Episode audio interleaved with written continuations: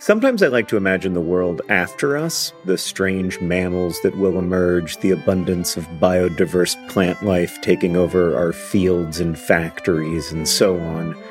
I don't think this world will be better. I maintain that we are the most interesting thing to happen on Earth, and there is real beauty and meaning in our curiosity and compassion, even as we also cause and witness so much suffering.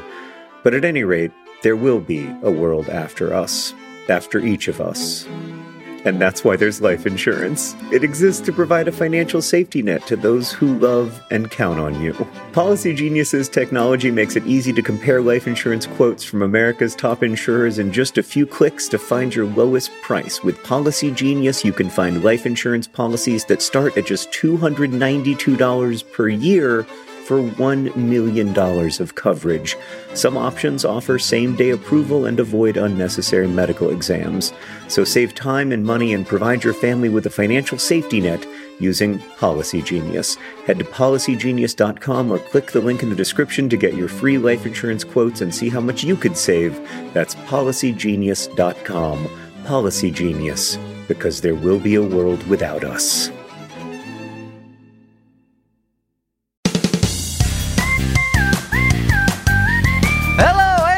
Welcome to Dear Hank and John. Or as I prefer to think of it, Dear John and Hank. It's a podcast where two brothers answer your questions, give you dubious advice, and bring you all the week's news from both Mars and AFC Wimbledon. John, a man, just threw some milk at me.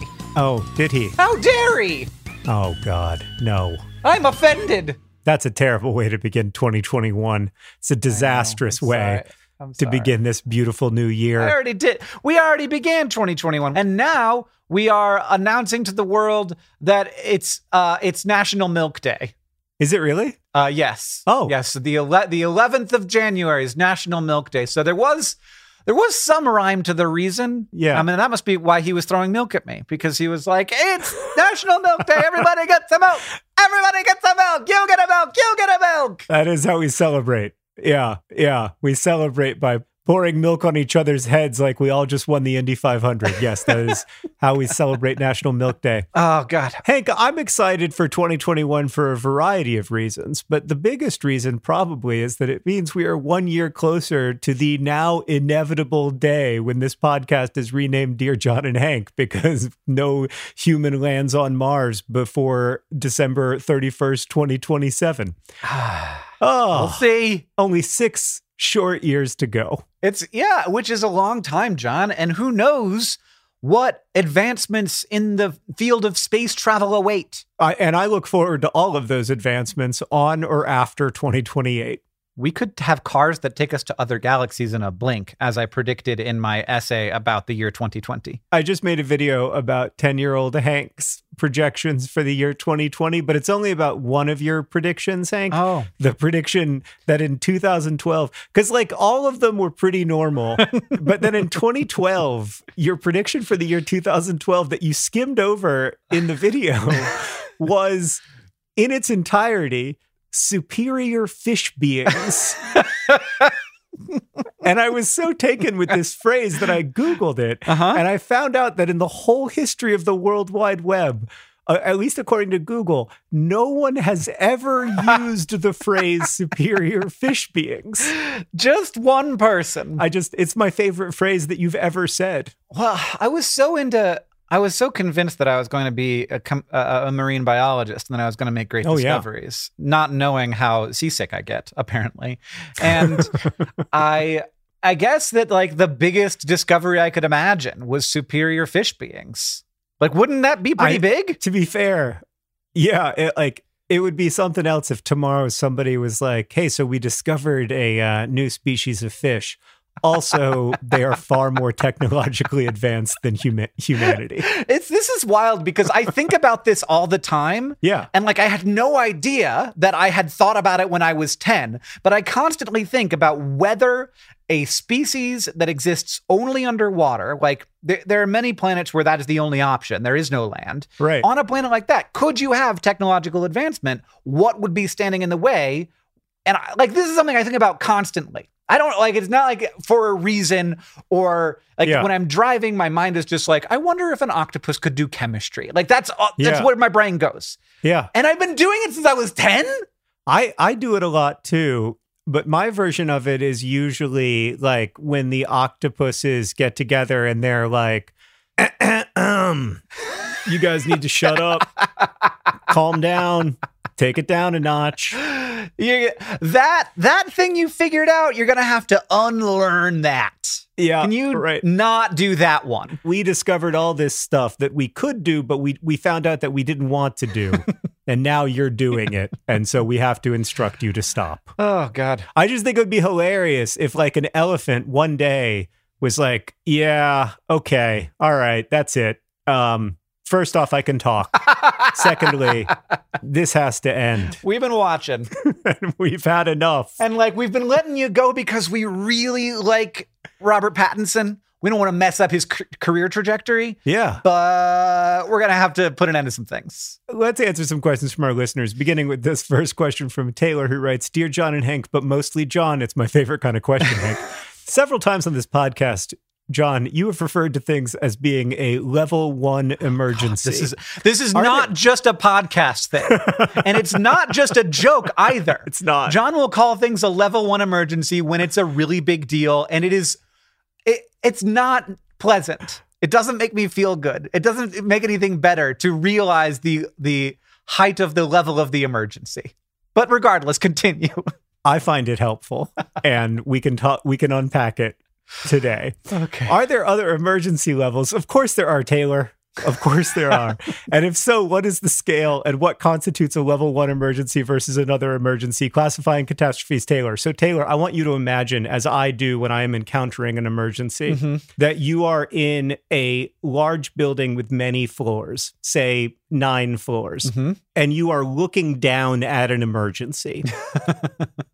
if you're on the ninth floor and you're looking down at the emergency, you can barely even see the emergency, and it will probably resolve without you even interacting with the emergency, right? That's a level nine emergency. So, an example of a level nine emergency would be you have uh, a cold or flu virus that will likely resolve on its own. Okay. You get to like a level eight, level seven emergency. That's a situation where you might have to like open a window and like shout some advice, Mhm. you know, down to the emergency Do something. you have to might have to do something, but but nothing extreme. When you get to a level one emergency, Taylor, you're on the same floor as the emergency. The emergency Okay. is is coming for you. This is right? helpful Like, to know. the emergency is spilling into your building, and I think it is important. Hank disagrees with me.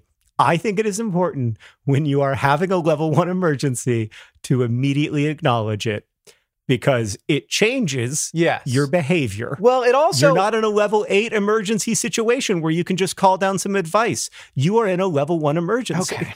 So so this is extremely helpful. I'm so glad Taylor that you asked this question because I have always imagined that a level 1 emergency is the biggest emergency that can happen. It is. No, it's not. It's an emergency that you need to interface with right now. There are many levels of emergencies that one needs to interface with right now. There's like I Oh, am God. currently being consumed by a shark. Are you telling me that there's a level one half emergency and I've just never encountered it? No, you've got you. What you are saying is this is a this is a thing that we need to deal with right now, and I I think there's a great thing to have a word for that, especially when you're trying to communicate to someone that you love that this is how you feel about this situation, To love- and you yeah. need that them to get on board with you at that in that moment. Right. That's exactly what a level one emergency is. So I think that's great. That's smart. We got to deal with this right now. Yes. And there are many things that we have to deal with right now. And there's like, there's like, I'm being eaten by a shark. And there's, we left the kids' uh, lovies, their little stuffed toys at the hotel, which Yeah. is the first time I heard you use the phrase level one emergency. To be fair, that was a level one emergency. It was. Well, now that I know what a level one emergency is, it was. Yeah, yeah. By the way, the only time that I've ever been bit by a shark, the first thing I said was, This is a level one emergency. so I needed the shark to understand that. I needed me to understand it, and I needed all the people around me to understand it immediately. When did you get bit by a shark? I, I, I did I didn't. I didn't. I made that up. You think, Hank, that I, I could I first off, I mean, how would I ever get bit by a shark? I don't know. I don't know. I have a fr- I have a friend who got bit by a shark, and it was like at Miami Beach. She was just in the water at Miami Beach, but like it was a little shark. So she has the coolest scar of all time. Oh, I bet that's a really cool scar. Secondly, if I ever got bit by a shark, do how many seconds do you think it would take me to tell the world I got bit by a shark? like would it take four years of podcasting before I heard the story of John getting bit by a shark? Yeah, that's a good point, John. You'd be Oh. on the news. No, you wouldn't. no, I wouldn't. You would be making a video about it though. I mean, the truth is that I would like probably spend like two to three months like crafting my narrative around being bitten by the shark and making sure that I yeah. making sure that I was like retroactively applying a lot of like thoughts and feelings to the experience of being bitten by a shark that in the moment I definitely didn't have. You were way too self-aware. Oh God. but I would definitely, definitely have told you that I got bit by a shark. Yeah, I agree. this next question is from Marissa. It's a logistical question, so everybody get ready. Hello, Brothers Green. I've recently signed up for both the Awesome Socks Club and the Bizarre Beast Pin Club, both of which I'm enamored with. Uh, I have a logistical question. Both clubs say that profit is going to charity, and I'm curious, what does profit mean? Can you share like a percentage of revenue in sales that is donated? An admirer of articulate accounting, Marissa. So I guess there are, are multiple definitions of profit, but in this case, what we're talking about is the amount of money left over after we have paid for all the things. So the paying for the sock, paying for the sock design, uh, paying for the shipment of the sock, uh, the people to pack the socks. We have a consultant who helps us learn how to create high quality socks and make sure that they're being made in a good way. Um, so all all of that is part of the the costs of the sock club, and then Normally, in a sock subscription, the profit would then go to the owners of the sock club. And in this case, instead, uh, it is going to charity. But first, there is an amount of money that has to be paid to taxes. So it's so it's basically the exact same model as Newman's Own, which is kind of our our platform and maybe even a little bit of our inspiration for for trying this out and hopefully maybe even doing other things like this in the future. You know, we're we're trying to make a thing that people will want to buy, like you know, good salad dressing, like Newman's Own does. But but then also instead of saying like, well, that like what should we do with this profit? I guess um, send it to our shareholders. We send it to to charity. Yeah. So the way this is often described is after tax profit. And we don't know exactly how much that is going to be for something like the Awesome Socks Club Mhm. because it hasn't happened yet. And Yep. like this has been the case with Life's Library, another similar subscription model where all the profits go to charity. We don't know until after the books have shipped Right. sometimes until like a month or so after because there's returns and other stuff how much is actually going to charity that said one thing that's been very helpful for life's library members is hearing once we know that number what that Mhm. number is so Yeah. they have a sense of like what the margins are Yeah. but it's a very similar model to newman's own because well i guess we want to be newman's own when we grow up Yeah. Yeah. I mean, I, I just, I love it so much. I think it's, it's such a cool story that Paul Newman was just like, I like making salad dressing, but I'm good. Cause, cause it just shows that like working hard doesn't have to be about like getting rich or more rich or whatever. It's like about adding value to the world. Hank, Hank, did you know that Paul Newman was a big fan of IndyCar racing, a sport that I also follow because I live in Indianapolis? And in fact, he owned a IndyCar racing team. Oh, well, it feels like you guys had a lot in common until that last bit. Yes. I, f- I feel like, well, there were other things that we didn't have in common. Like, I think that most of the time he was in a movie, he didn't get cut because he was such a bad actor. Whereas, like, the one time I was in a movie, That's- that's I exactly did get cut because I was such a bad actor. um, how much does it cost to own an IndyCar team, John? How, how good is Paul, Oh. Paul Newman doing? Paul Newman was doing very, very well. Huh. It, it's it, it, it's not an inexpensive enterprise. Didn't realize he was doing so well, or he did so well. Oh yeah, he did fine, Hank. He did okay. I'd love to know where all of Paul Newman's money came from because my my sense is that like he didn't get paid that much for movies back then, and then he wasn't in that many movies. I think it came from being maybe the most famous movie star in America for thirty years. Oh, I didn't realize that about. It's like saying, like, where did all of Beyonce's money come from? oh, well, geez, I don't know. It's hard to know, hard to piece it together. I'll have to do some forensic accounting on that. I wonder if it was having 42 number one hits. Okay. All right. I'm just curious, John. I want to see the pie chart. Hank, we have so many good questions this week, and we're doing a terrible job of moving through them. Yeah, but this next question comes from Sam, who writes Hi, John and Hank. I recently moved into a new apartment three days ago, and my across the hall neighbor is a radio DJ. and he now has to work at home because of COVID. oh my God. It's not the music that's so bad. The music is loud, but it's not like shaking the house. It's the DJ yelling over the music every few moments, which is really annoying. I knocked on the door and asked him to turn it down, and he said, Sorry, buddy, I'm working, which I had no response to. His wife came over later to explain a little more. She said that they uh, have explained their situation to the neighbors, but like, what do I do? I understand this is his livelihood, but I do not spend a lot of money each month to be trapped inside of a radio station I do not listen to. this is You are going to have to become a very big fan of this radio station.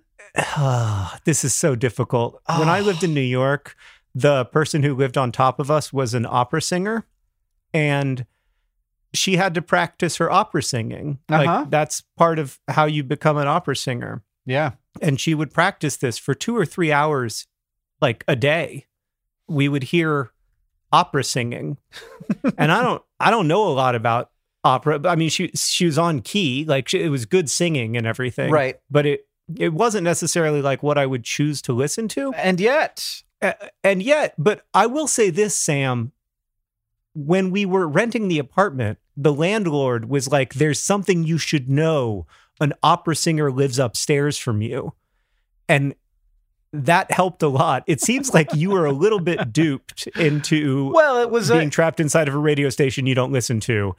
And this is a temporary situation, is the first thing I'd say. Mhm. The second thing I'd say is noise canceling headphones. Yeah, that, that I think that noise canceling headphones uh, certainly. Like I don't know at what times of day this is happening. Uh, it's certainly much more tolerable in the middle of the day than at night. Oh my God, I hadn't thought of that. And uh, like I, you know, I have neighbors and they play very loud music, and I and they don't work for a radio station. They just play very loud That is- music. But that's different. That's different than somebody playing really loud music and you hear on top of that, like, hey, hello, and welcome to 99.3, the radio station in my apartment. yeah. Like hearing that all day would get really old. Oh, yeah. I, like, it's wild to me that you could just set up a radio station in someone's home. I figured that there was like really important equipment that you would need. I think they took the really important equipment and put it in the person's house. I just- Like, I- uh, that's that. That's what I did when I had to move I also did our. You're right. hit podcast from a studio to my basement. But if you're doing it live, though, I don't know. Like, you'd have to have it go over the internet and then there'd be a delay. I don't know. Like, maybe they're just pre taping. Maybe they, yeah, they're probably pre taping now that I've said that out loud. Mm. But I also think, like, sorry, buddy, I'm working is like, It he's working. Like, he's trying to do his job during the pandemic and keep everybody safe. So, yeah, it's but that's that's I feel bad for everyone in this situation. of course, yes, I'm not saying, Sam, this doesn't suck. Sam, this sucks. I wonder if you could become friends with this guy and slowly over time make the case that what live radio needs is less intrusions on the music. and just a, like a lower level of energy or just be like hey what if you got a new job at like the jazz station Or like, yeah, why doesn't all radio sound like public radio? Where no he's Uh, got his skill set he's doing his thing Yeah, I I I do think you can ask that this not happen at night. yeah And I think maybe there's another unit in the apartment building. I don't. No, it's it's that's not tough. how that this is a works. tough situation. That's not- I'll tell you what, Sam. It will be a great story. I mean, yes having that opera singer live above us for two years in New York City had its moments of frustration. I'll be honest, yeah but I've gotten a lot of mileage out of the story. And is there a possibility that you could just get really into his radio show and and like there are people out there who are a fan of his Right. so maybe one of those people could be you and you could be like i get the behind the scenes picture Ooh. Yes. 2021, the year of learning to love what you thought you hated. Ask me another question. John, this next question comes from Kat, who asks, Dear Hank and John, at what point Do you list someone other than your nuclear family members as emergency contacts? I'm at that weird middle stage in my 20s where I'm not married, so I can't put my spouse on the paperwork, but I no longer live with my parents. Do I pick one of my friends at random and hope that they respond well if they receive a call from my doctor or something? Any dubious advice is appreciated. Pumpkins and Penguin's cat. I have a funny story about this. So, uh, this was a long time ago, maybe like Uh-huh. 15 years ago.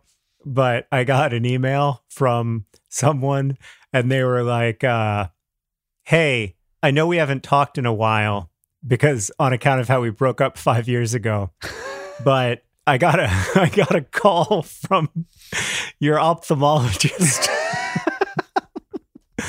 saying that you'd missed an appointment and just wanting to check and make sure you were okay. Wow. I guess you listed me as your emergency contact oh my God. when we were dating, and now it's all this time later, and it turned out that I had moved, and that is why I had missed the appointment. But it was just a reminder that, like, you got to be a little careful with how This you is list your not emergency. an emergency. Yeah. I want to just say to the ophthalmologist that this is like a Yeah. level 20 emergency. Like if you're a to level call eight emergency. You you gotta open the window and be like, "Hey, you missed your appointment." That's it, though. You don't have to do anything else. You, You definitely the- don't have to like reach into the depths of my uh, yeah, emergency contact my list. paperwork and find the phone number of my ex girlfriend. But yeah, I this is hard. One of the things that I was surprised to discover is that emergency contacts are used for things other than emergencies. For example, if you have not paid your bill, they contact the person in your emergency contact list Mm, to ask the and and you like aren't answering the phone and you are Mm. trying to avoid mm. paying a bill because you do not have the money. They use the emergency contacts as a way to like get in touch with you, which I am like, this is Uh, this is a little bit of a breaking the contract that I have. now that you mention that, I think that might have been the issue with the ophthalmologist.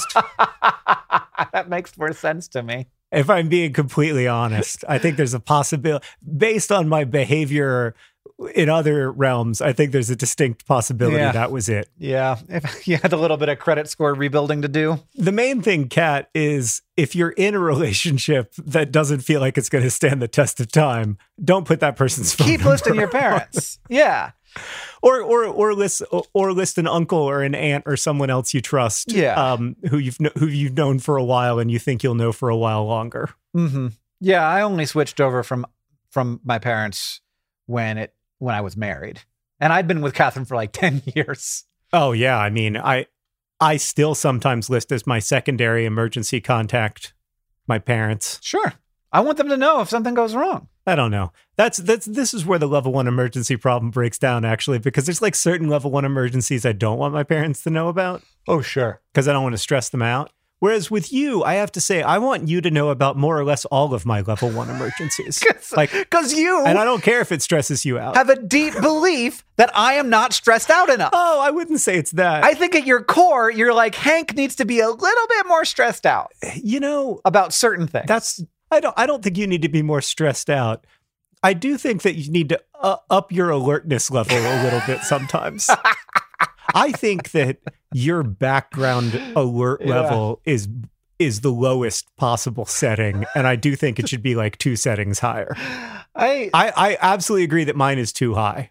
There's no question. right. Like anything, there i- a right amount. Yes. And and some of us have too much of it. That's why. That's why. That's why we need each other, John. Which reminds me that today's podcast is brought to you by Too Much Worry. Too Much Worry, a- another defining feature of 2021. Today's podcast is also brought to you by Milk. All right, stand up, look under your chairs. That's right. Everybody gets a milk. You get a milk. You get a milk. Today's podcast is also brought to you by the Level 1 Emergency. The Level 1 Emergency, it's closer than you think. This podcast is also brought to you by John's ophthalmologist. John's ophthalmologist just contacting his ex girlfriend to let him know that he either hasn't shown up for an appointment or, more likely, is a little bit delayed on his bill. Oh, it's not impossible that that is still an outstanding balance. Oh, boy. This episode of Dear Hank John is brought to you by Thrive Market. Thrive Market is there to help you maintain the kinds of habits that you want to have. For me, I need to have the right kind of food in the house or I will eat whatever.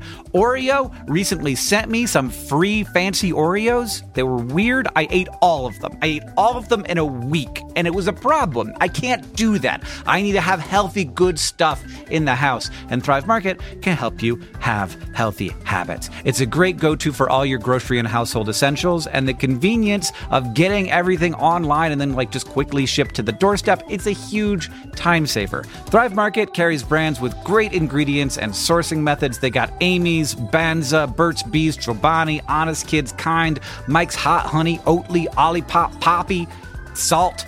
I've never heard of Saalt, but it's got two A's in it, so it has to be good. And as a Thrive Market member, you can save money on every single grocery order. On average, you can save over 30% every time. And they also have a deals page that changes every day. When you join Thrive Market, you are also helping a family in need with their one for one membership matching program.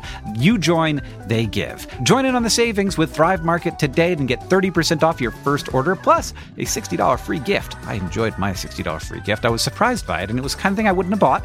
And then now I'm like on the ghee train. They gave me free ghee. And I was like, I don't know what ghee is. But then I was like, oh, this is great. It's like butter, but it's different and more spreadable. Go to thrivemarket.com slash dearhank for 30% off your first order, plus that free $60 gift. That's thrive, T-H-R-I-V-E market.com slash dearhank, thrivemarket.com slash dearhank. Hank, I want to answer this question from Madeline, who writes Dear John and Hank, how do I stop thinking about my thoughts? Madeline. Uh, well, that seems like a John Green question. I do have this sometimes, actually. I remember being a kid and and thinking about whether or not I was n- ever not thinking, Oh, yeah. and then uh-huh. thinking about the fact that I was thinking about thinking, Mm-hmm. and then wondering if it was possible to think about thinking about thinking. And that's the point where you're like, hold my beer, I'm going in. I can see it. So Orin just turned four recently. Yeah. and I can see it happening to him sometimes. Thank you. Happening to him sometimes. Um, we were sitting at the table, and I was uh, probably listening to an audiobook, and he was sitting next to me, and we were eating lunch uh, quietly. And he said, I don't think they are. And I looked over at him, and I was like, You don't think what are? And he was like, very quiet for a second. And then he was like, Nothing. And I was like, no, now I'm very curious. You don't think what are what? And he was like, I was just thinking about stuff. And I was like, but like, I, but this is the first time Yeah. I've ever gotten a chance to know what you were thinking about. Because whenever I ask him, I'm like, what are you thinking about? And he says, nothing. Nothing. And I'm like, this is the first chance I get to know what you have to tell me because now you were thinking maybe they don't. And I was like, what were you thinking about? And he said, the hairy crabs. And I was like, the Yeti crabs from Octonauts? And he was like, yes. And I was like, oh. wow. Yeah. He was just sitting there thinking. Yeah. That's so cool. Because Yeah, of course his mind is was like wandering and Yeah. roaming around and doing all the weird things that minds do. Yeah. And I don't know what he thought that they weren't doing, but He probably didn't either by the time he Yeah. was finished saying it out loud because Yeah. that's part of how thought works, Mhm. right? Like you can't trace back the Mhm. the lines very effectively. I don't think this is a problem, Madeline, unless it's a problem for you. Mhm. Like if you find yourself in a position where you feel like you can't participate in and this is this happens to me, so this is why I mention it, where, where like you can't participate in conversations because you're stuck thinking about your thoughts or you're stuck thinking about thinking about your thoughts or how do you stop thinking about thinking about, you know, Mhm. these these endless uh, recursive loops that uh, I wrote the book Turtles All the Way Down about. If you find yourself there, you should probably talk to somebody who's more knowledgeable about this stuff th- than us, um, a therapist or someone else. But in general, I kind of like thinking about thinking.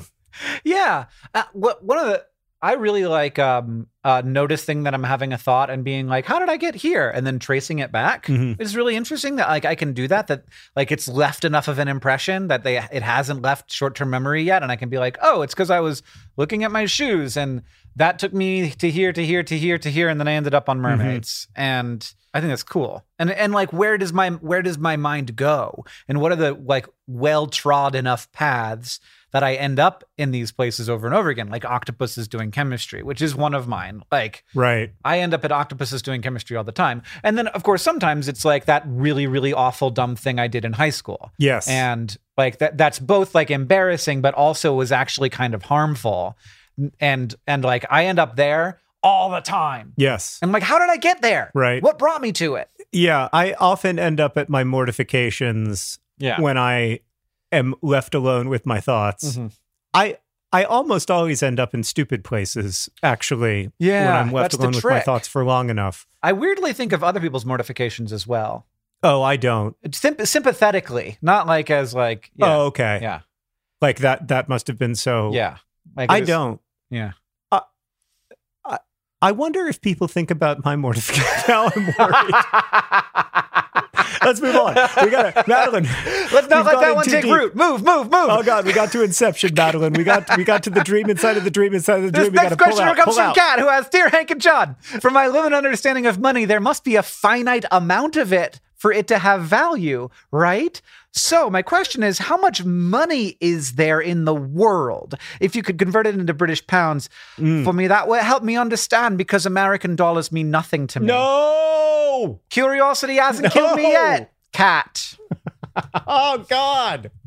I was converting to pounds, John. Oh God. It's about eighty-eight trillion dollars, and I'm not converting it to pounds. That's uh, Because that's it doesn't matter. it doesn't like it, none of those numbers make any sense at all at that scale. this is that's the that's the calculated size of the global economy. Well, yeah, there's Is- like all kinds of different ways to count this. So, like the physical money Yeah. is one thing, Right. which is very different to the amount of money that people have because you know you have money in your checking account and saving account.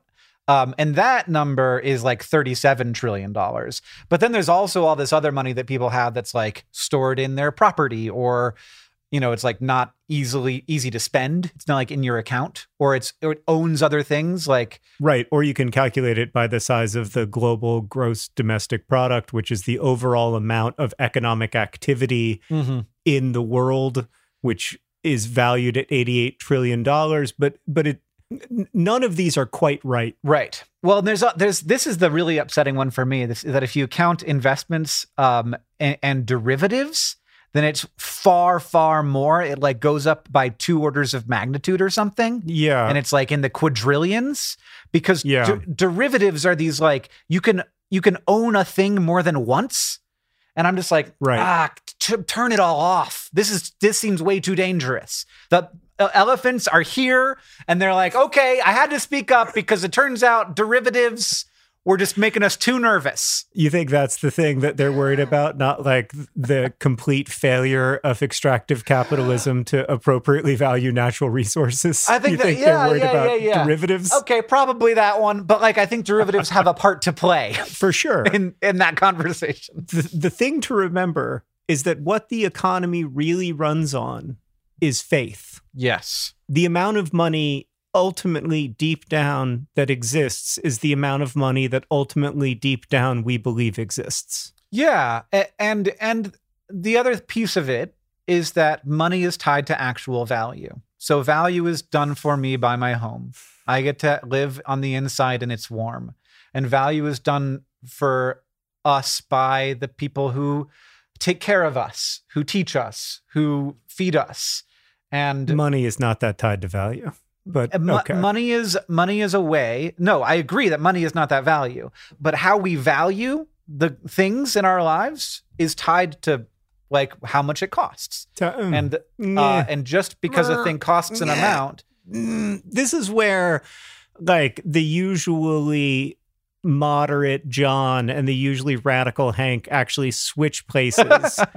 I I think that money is a very very poor substitute for value and that it I agree with you. and that it shouldn't it shouldn't be taught as such because that's not really what money does. Money facilitates the exchange of goods and services. Yeah.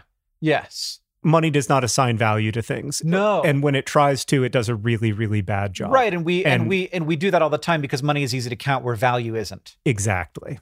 Yeah. We could reshape the economy so that money did a better job of reflecting value, but we don't because Some people don't want to.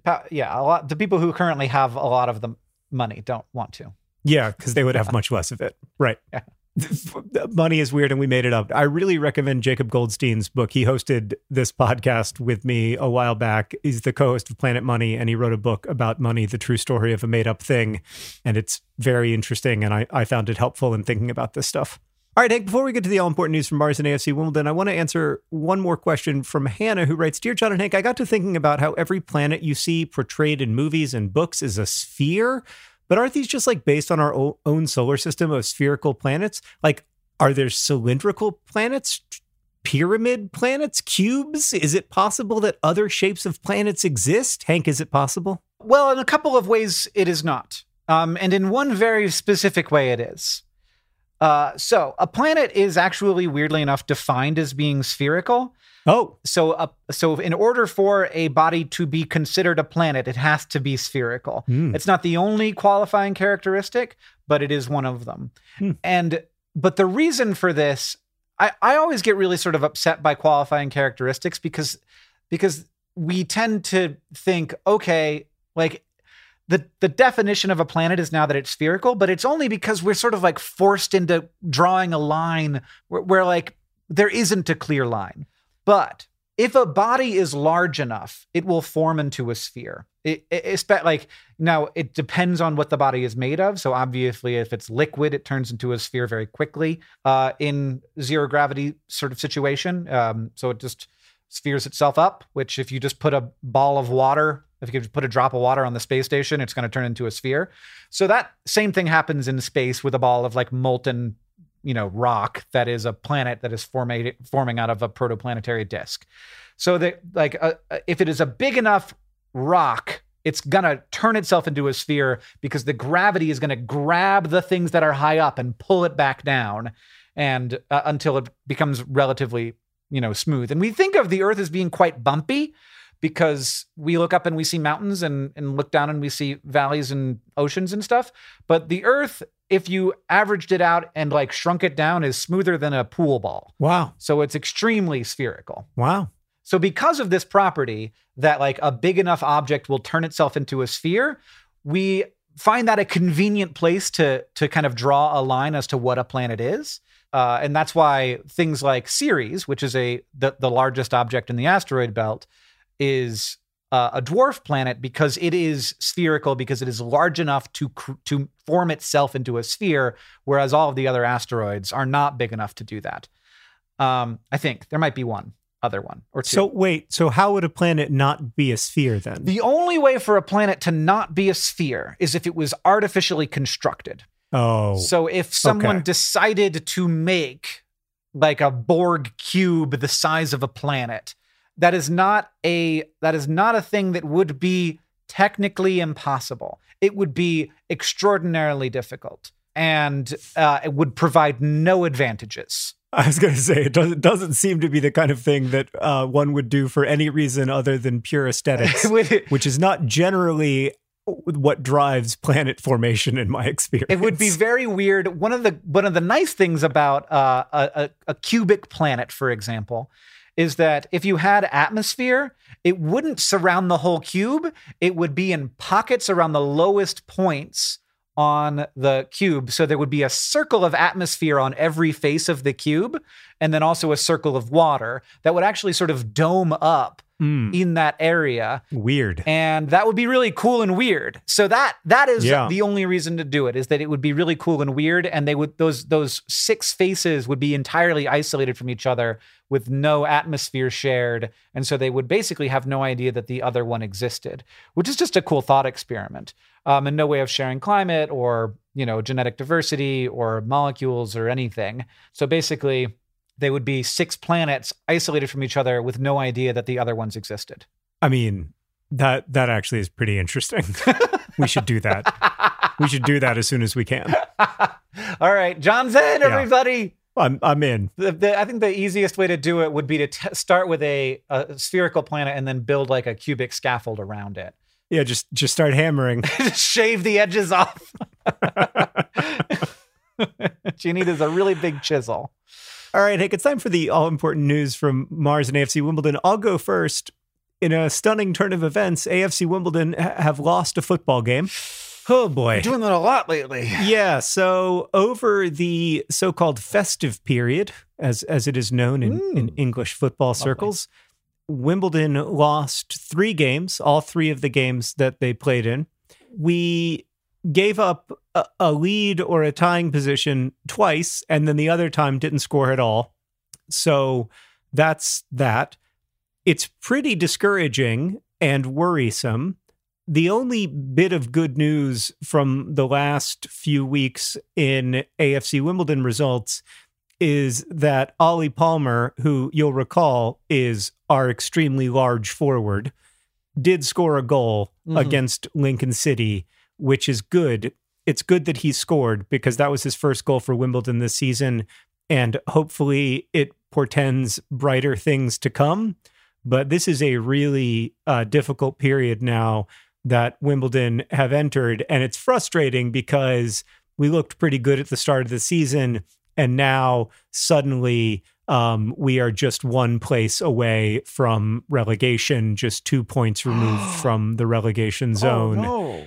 I know, with a little under half the season to go. Oh, so we have some time to figure this out, but we do need to figure it out, having lost four of our last five games. Oh gosh. S- Did everybody just realize how you were playing and they were like, "Oh, we know how to play these people now?" Cuz this it seemed like Uh, you were playing a weird kind of football in the beginning.